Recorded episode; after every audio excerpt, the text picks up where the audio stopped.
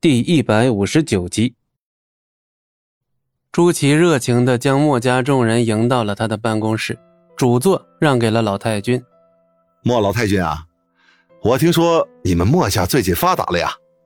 发达？哪里发达喽？谈不上啊。哎，莫老太君还是谦虚啊。我们可都听说了，墨家和王家顺利拿下了天创的核桃，这可是了不得的大事啊！距离飞黄腾达，恐怕是指日可待了。朱祁这小嘴像抹了蜜似的，说的原本心情不好的老太君顿时眉开眼笑。哎，谈什么飞黄腾达呀？挣点钱养家糊口罢了。朱祁自然也清楚老太君是在凡尔赛。即便不在这个话题上继续纠缠，立刻话锋一转：“不知道我有什么能帮到您的呢？”老太君一路上本来还想着怎么开口呢，却没料到对方居然主动提起了，那这就好办多了。小朱啊，你也知道，接下天创的合同是机遇，也是挑战。我们墨家虽说也有一些家底儿。但是也不能连点棺材本都不留啊！你说对吧？没错，没错。这种时候，我们银行的作用就体现出来了嘛。像墨家这么有潜力的家族，我们银行自然会鼎力相助的。闻听此言，老太君心中狂喜，没想到此行竟然会如此顺利，简直就像是把肉送到嘴边，还求着你吃。哈哈哈哈。有小朱你这句话呀，我就放心了。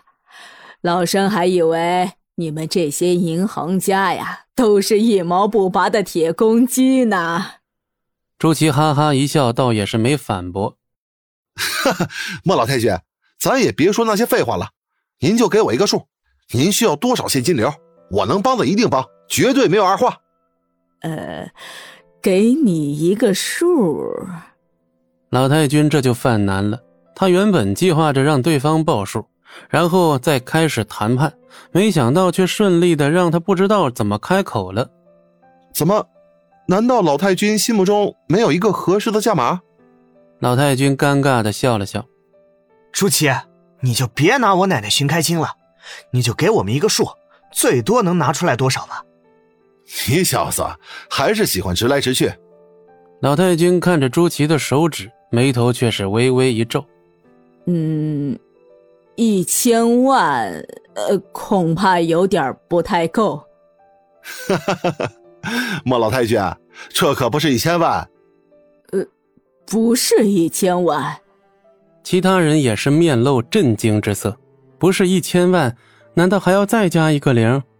老太君激动的手都开始哆嗦了，脸上甚至一时都不知道该露出什么样的表情好。呃，你你是说一一个亿？没错，本来呢，像这种巨额贷款是需要抵押的。不过墨家现在有了天创这种靠山，自然就不需要这些了。一个亿，墨家人深吸了一口气，这可是一笔天文数字啊，而且完全足够解决墨家眼下的燃眉之急。看着墨家人的反应，戚不义不由撇了撇嘴。一个亿就把他们给激动成这样了，那还真是挺有趣的呢。而这一幕也被莫小鱼恰好看在眼中，心中自然有些奇怪。普通人听到这样的数字，难道不该露出震惊之色吗？为何戚不义却是一脸不屑呢？要是不够的话，倒也不是不能商量。呃，本行最多能给你们两个亿。什么？两个亿？不过。我得向行长请示一下，毕竟两个亿已经超出我的额度范围了。好，好，现金流当然是越多越好啊！那就麻烦你了啊，小朱。好，那诸位稍等。朱祁点了点头，起身走了。片刻之后，打开了行长办公室的门。行长，没想到这莫家的胃口比您想的都大。我提出两个亿的方案，那莫老太君还接受了。哦，接受了。既然他们想死的更快更彻底，那就满足他们。两个亿批给他们。好，我知道了。哼，赵哥还真是神机妙算，知道这帮人投鼠忌器会来找银行贷款。既然落到我手里，那这份功劳我可就笑纳了。本集播讲完毕，感谢您的收听，我们精彩继续。